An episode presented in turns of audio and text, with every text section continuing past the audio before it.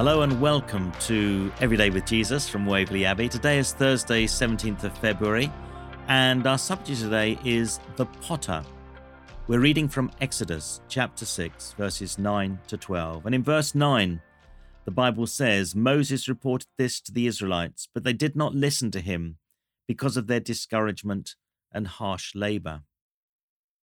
Patience is described as the ability to wait, tolerate delay, face problems or suffering, to continue living despite difficulties without complaining, becoming annoyed, or anxious. That's quite a mouthful and a lot of words to describe that one word, patience. As we read the story of the Israelites, we see that in exile they experience slavery and suffer from a high degree of impatience.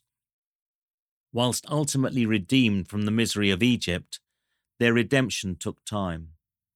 This period proved disconcerting, raising obvious questions over the ability of God and the wisdom of Moses. Yet exile and slavery acted as the furnace within which patience and understanding were crafted. These in turn laid the firm foundations of faith upon which they eventually required to call upon in their walk from wilderness to promise. God's work is always one of patience we live dependent upon his restraint and persistence because of our inability to live sinless lives.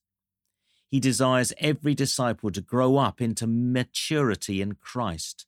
Take a look at Ephesians chapter 4 verse 13. In surrendering to God, we deliberately invite the Holy Spirit to start the work of making us pure and holy. Our yes then permits God, the master potter, to form the perfect vessel to carry God's grace, so that we might serve a wounded world every day with Jesus. Take a look at Jeremiah 18, verses 1 to 6. Whilst we are always safe in God's hands, his process will often unsettle us. God wants nothing less than his best revealed in us. It takes trust to cooperate when we feel lost. Now, Ask yourself, are you confused in what God is doing with your life?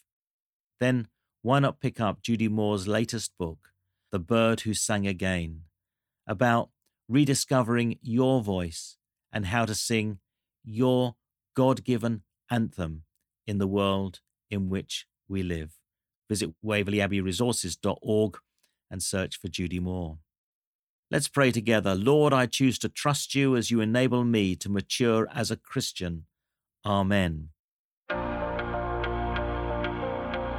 Thank you for joining me for Everyday with Jesus. Let's do it all over again tomorrow, and may God continue to encourage you in your walk of faith. For now, from me, it's goodbye and God bless.